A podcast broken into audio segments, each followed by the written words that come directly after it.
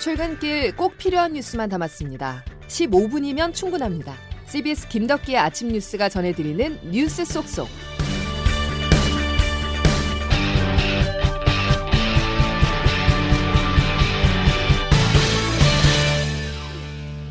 여러분 안녕하십니까. 5월 4일 김덕기 아침 뉴스입니다. 아이러니가 아닐 수 없습니다. 헌정 사상 처음으로 검찰총장 출신이 대통령 자리에 올랐지만 법률상 검찰의 권한은 70여 년 만에 가장 작아졌습니다. 문 전 대통령이 어제 여야가 극한 대치를 빚은 검수안박 입법에 마침표를 찍었는데요. 국민의힘과 검찰은 각종 꼼수로 검수안박을 완성했다고 비난했습니다. 어제 하루 입법과 공포 과정을 먼저 조태임 기자가 정리했습니다. 오전 10시 박병석 국회의장은 본회의 개의를 선언하고 형사소송법을 표결에 붙였습니다. 종결되었으므로 바로 의결에 들어가도록 국민의힘 의원들은 본회의에 앞서 본회의장 앞에서 피켓 시위를 하며 항의를 했지만 법안은 본회의 개의 3분 만에 처리됐습니다. 국민의힘 의원들은 법안 처리 직후 강하게 항의했고 이어 청와대로 발길을 옮겨 대통령의 거부권 행사를 주장했습니다. 권성동 원내대표입니다. 그 헛된 욕망 때문에 헌정사에 오욕을 남기지 마십시오. 통상 오전에 열리는 국무회의는 국회 본회의 시간을 고려해 오후 2시로 미뤄졌고 결국 검찰청법과 형사소송법 개정안이 의결됐습니다. 정부라는 시대적 소명에 따라 권력기관의 제도 개혁에 큰 진전을 국무회의 의결을 끝으로 검수안박 법안의 입법 행정 절차가 모두 마무리되면서 올해 9월부터 시행됩니다. 검수안박 법안 저지를 위해 검찰총장 사퇴, 고검장 사의 표명 등 총력전을 펼쳤던 검찰은 참담한 신정을 밝혔습니다. 박성진 대검찰청 차장검사입니다. 법률 개정의 전 과정에서 헌법상 적법 절차 원칙이 준수되지 않아서 참담할 따름입니다. 대검은 검수안박법의 위헌성을 집중적으로 지적하며 권한쟁의 심판을 청구하거나 효력정지 가처분을 신청하는 방안을 검토하고 있습니다. CBS 뉴스 조태임입니다. 모든 입법 절차는 마무리됐습니다. 4개월 뒤부터는 70년간 이어진 형사사법 체계가 크게 변화하게 되는데요. 가장 궁금한 부분이 있죠. 살면서 검찰 수사를 받을 일이 거의 없는 일반 국민에게 이 검수안박이 어떤 영향을 줄 것이냐 하는 점입니다.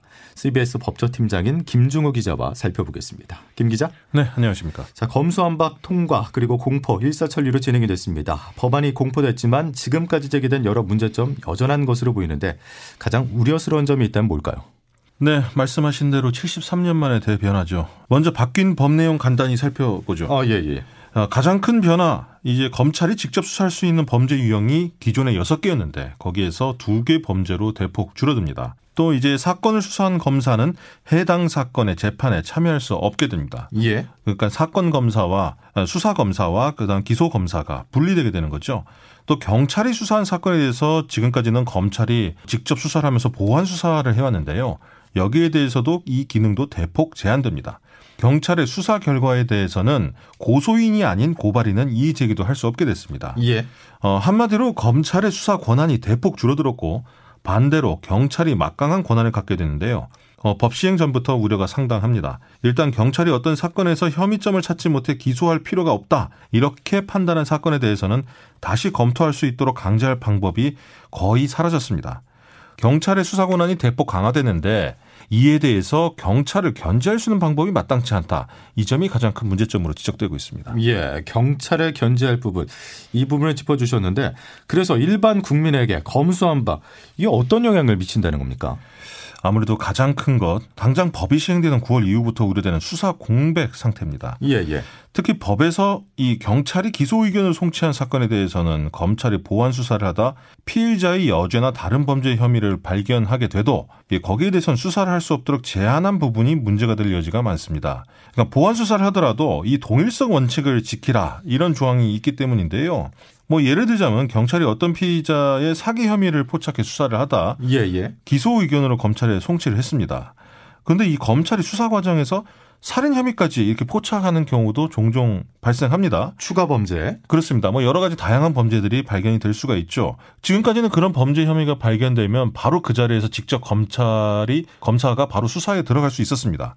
그런데 이번에 바뀐 법에 의해서 동일성 원칙에 의하면 이런 수사 직접 수사할 수 있는 권한이 제한이 될 수가 있습니다. 예. 이뭐 경찰이 수사를 하면 되지 않느냐 이런 반론도 있죠. 그렇죠. 하지만 만약에 피해자가 불구속 상태다 이러면 검찰에서 경찰로 사건이 넘어가는 과정에서 뭐 증거 인멸 등이 이루어질 가능성도 배제할 수 없습니다. 경찰 수사가 마음에 들지 않는다 하더라도 이 고발인은 이의 신청을 할 수 없도록 제한한 것 여기에 대해서 우려가 큽니다. 특히 이 고발 사건의 경우에는요, 이 부정부패 사건이라든지 아니면 어, 피해자가 장애인 이나 교육을 제대로 받지 못한 사회적 약자들의 경우 이 시민단체나 공익목적 법인 등이 이 당사자를 대신해서 범죄 혐의를 고발하는 경우가 많거든요. 그랬었죠. 근데 이런 사건에서 경찰 수사가 이 납득이 가지 않는다. 문제가 있어 보인다. 이럴 경우 이를 지적할 방법이 사실 사라진 것입니다. 기존에는 이제 검찰의 보안 수사를 통해서 한 번 더 검토를 받아볼 수 있었거든요. 뭐 앞서 말씀드렸지만 경찰이 아예 혐의가 없다고 판단해 검찰에 송치조차 않겠다. 이렇게 결정하게 되면 이거는 다시 검토할 방법이 없습니다. 아, 법은 이제 실행이 됐는데 앞으로 남은 과제도 만만치 않네요. 결국 들어보니까. 네, 지금까지 설명드렸지만 이 법이 급속하게 제정되면서 허점들이 아주 상당합니다. 여기에 대해서는 법을 주도한 민주당도 어, 인정을 하고 있는 상황입니다. 이런 법 내부의 허점을 빠른 보안 입법으로 해소해야 하는 것이 최대 과제로 남았습니다. 또 어제 본회의에서 사개특위 구성 결의안도 단독 처리했는데요. 이 또 이 사개 특위가 향후 중대범죄수사청 등 한국형 FBI를 신설하는 역할을 맡게 돼서 아주 중요하거든요. 예. 그런데 아시다시피 지금 이 법안을 놔두고 여야가 극한 대립을 펼쳤지 않습니까? 그렇죠. 사개 특위가 제대로 과연 돌아갈 수 있을지 여기에 대해서도 우려가 상당합니다. 예. 알겠습니다. 김중호 기자였습니다. 네, 감사합니다. 자, 상식과 공정을 내세운 윤석열 정부에서 상식적이지 않은 의혹에 휩싸였던 김인철 교육부 장관 후보자가 자진 사퇴를 택했습니다. 모두 저의 불찰이고 잘못이었습니다. 일체 질의응답을 받지 않기로 하였습니다. 제가 지나가는 길에 마지막 품격을 지킬 수 있도록 그렇게 협조해 주시기 바랍니다. 민주당의 시선은 이제 정호영 보건복지부 장관 후보자로 모입니다. 정 후보자 청문회에서 자녀들의 의대 편입학 과정과 아들의 병역 의혹에 대한 질의가 쏟아졌는데요. 민주당 의원들의 사퇴 압박 속에서도 정호영 후보자는 물러서지 않고 버텼습니다. 요즘 대한민국에서 제일 핫한 분을 이 자리에서 뵙네요. 언제쯤 자진 사퇴하실 계획입니까? 저한테 씌워진 여러 가지 의혹들을 예. 밝히기 위해서 이 자리까지 아마 온 것 같습니다. 자진 사퇴 의사가 없음을 분명히 한 정 후보자. 국민의힘 내부에서도 부정적 기류가 있는 가운데 윤석열 당선인이 어떤 결정을 내릴지 관심입니다. 대통령직 인수위원회가 새 정부의 핵심 정책인 국정과제를 발표했습니다. 그런데 윤석열 당선인의 대선 공약에서 후퇴한 내용들이 있어서 비판의 목소리가 나옵니다. 가장 대표적인 게 병사 월급 200만 원으로 당장 군입대를 앞둔 20대 남성들은 지금과 큰 차이가 없다는 지적이 나옵니다. 양승진 기자가 보도합니다. 윤석열 대통령 당선인의 1호 대선 공약이었던 소상공인 자영업자 코로나19 온전한 손실 보상이 국정과제 1호로 담겼습니다. 50조 원 이상을 투입해 손실을 보상한다는 것이 공약이었는데 손실 보상안은 제시되지 않았습니다. 병사 월급 200만 원 공약은 급여에 적금을 더하는 방식으로 추진하기로 했습니다. 올해 병장 월급 67만 원을 2025년까지 150만 원으로 올리고 여기에 적금 지원금 55만 원을 국가가 보조해 월 205만 원을 보장하겠다는 겁니다. 취임 즉시 병사 급여 월 200만 원이라는 오란에서 후퇴했다는 평가가 나옵니다. 대통령직 인수위원회는 공약 후퇴나 파기가 아니라며 정부 출범 이후 구체적으로 논의해 추진하겠다고 밝혔습니다. 실현 가능성에 맞게 점진적으로 저희들의 공약을 지키는 방향으로 이렇게 설계가 되어 있습니다. 결국 대선 당시 현실성 없는 공약을 선거용으로만 내놓은 것 아니냐는 지적이 나옵니다. 인수위 출범 때부터 여론을 달고 있던 여성가족부 폐지 공약은 아예 국정과제에서 빠졌습니다. 사드 추가 배치와 국내 상장 주식에 대한 양도소득세 폐지 공약도 국정과제에서 제외됐습니다. CBS 뉴스 양승길입니다. 자고 일어나면 뛰는 게 물가입니다. 지난달 소비자 물가는 13년 만에 가장 높게 나타났는데요. 앞으로 물가는 더 오를 것으로 예상되고 있어서 금리 인상 압박이 커지고 있습니다. 문제는 우리 경제 체력이 연속된 금리 인상을 감당할 수 있겠느냐는 겁니다. 장규석 기자가 보도합니다. 지난달 소비자 물가 상승률은 4.8%, 글로벌 금융위기 시기였던 2008년 10월 이후 13년 6개월 만에 최대 상승폭입니다. 여기에 기대 인플레이션율도 3.1%를 기록했습니다. 앞으로 1년 동안 물가가 더 오를 걸로 보고 경제 주체들이 물건이나 서비스 가격을 더 높일 수 있다는 얘기입니다. 원달러 환율이 1,300원대를 위협하며 치솟아 수입 물가도 고공행진 중이라 물가 상승률이 5%대에 진입할 가능성 배제할 수 없습니다. 물가 관리가 시급한 상황인데 이를 위해선 돈의 가치, 즉 금리를 올리는 게 전공법입니다.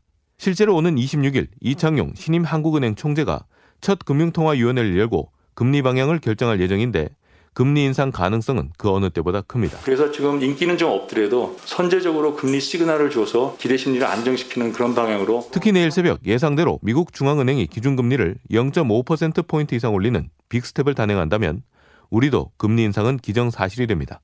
문제는 금리 인상의 폭입니다. 금리를 급격히 올리면 가계와 기업의 이자 부담이 늘어나 소비와 투자가 줄고 자칫 경제 성장의 엔진을 꺼뜨릴 수 있습니다. 벌써부터 한국은행이 올해 성장률을 3%에서 2%대로 낮출 것이란 전망이 나오는데요. 여기에 금리 충격이 더해질 경우 우리 경제의 체력이 버텨낼 수 있을지 새 정부의 경제팀 앞에는 매우 어려운 과제가 놓여 있습니다. CBS 뉴스 장규석입니다. 코로나19 소식으로 이어가겠습니다. 국내 오미크론 유행이 뚜렷한 감소세를 보이면서 방역당국이 지난주 비수도권의 코로나19 위험도를 높음 단계에서 중간으로 하향 조정했습니다. 비수도권의 위험도가 중간으로 평가된 것은 15주 만으로 전국, 수도권, 비수도권의 코로나19 위험도가 모두 중간 단계로 평가됐는데요. 이런 상황 속에서 전파 속도가 더 빠른 것으로 알려진 스텔스 오미크론 하위 변이가 국내에서 처음 확인됐습니다. 보도에 이은지 기자입니다. 오미크론의 세부계통 변이에 해당되는 BA2.12.1이 국내에 유입된 것으로 확인됐습니다. 감염자는 지난달 중순 미국에서 입국한 50대 여성으로 임상적으로 특이한 증상은 없었던 것으로 파악됐습니다. 이른바 스텔스 오미크론이라 불리는 BA2보다 전파 속도가 20% 이상 더 빠르지만 중증도 차이를 분석할 증거는 부족한 상황입니다. 당국은 BA2.12.1이 당분간은 유행 상황에 미칠 영향이 크지 않을 것으로 내다봤습니다. 중앙방역대책본부 이상환 역학조사 분석 단장입니다. 바이러스가 전파를 하려고 해도 걸릴 수 있는 사람들이 숫자가 그렇게 많지가 않기 때문에 이 유행은 계속 감소세로 유지하고 있다고 보고 있습니다. 다만 전문가들은 일정 기간이 지나 국민들의 면역력이 떨어지거나 알파벳이 바뀔 정도로 강력한 변이가 출현할 경우 유행이 다시 커질 가능성도 있다고 전망했습니다. CBS 뉴스 이은지입니다. 이제 기상청 연결해 오늘 날씨 알아보겠습니다. 김수진 기상 리포터. 네, 기상청입니다. 예, 오늘은 한낮 기온이 얼마나 오를까요?